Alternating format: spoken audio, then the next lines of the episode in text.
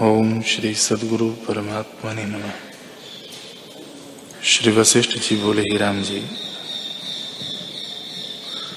जिस पुरुष का यथाक्रम और यथा शास्त्र आचार और निश्चय है,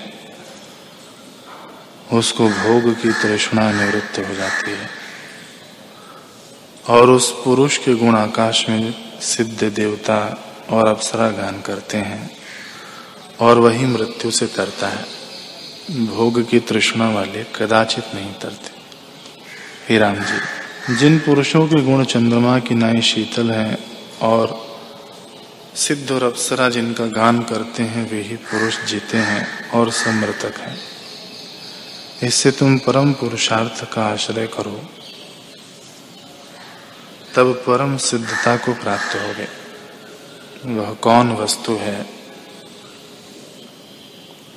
जो शास्त्र अनुसार अनुद्वेग होकर पुरुषार्थ करने से प्राप्त न हो।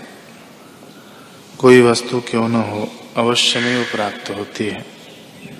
यदि चिरकाल व्यतीत हो जावे और सिद्ध न हो तो भी उद्वेग न करे तो वह फल परिपक्व होकर प्राप्त होगा।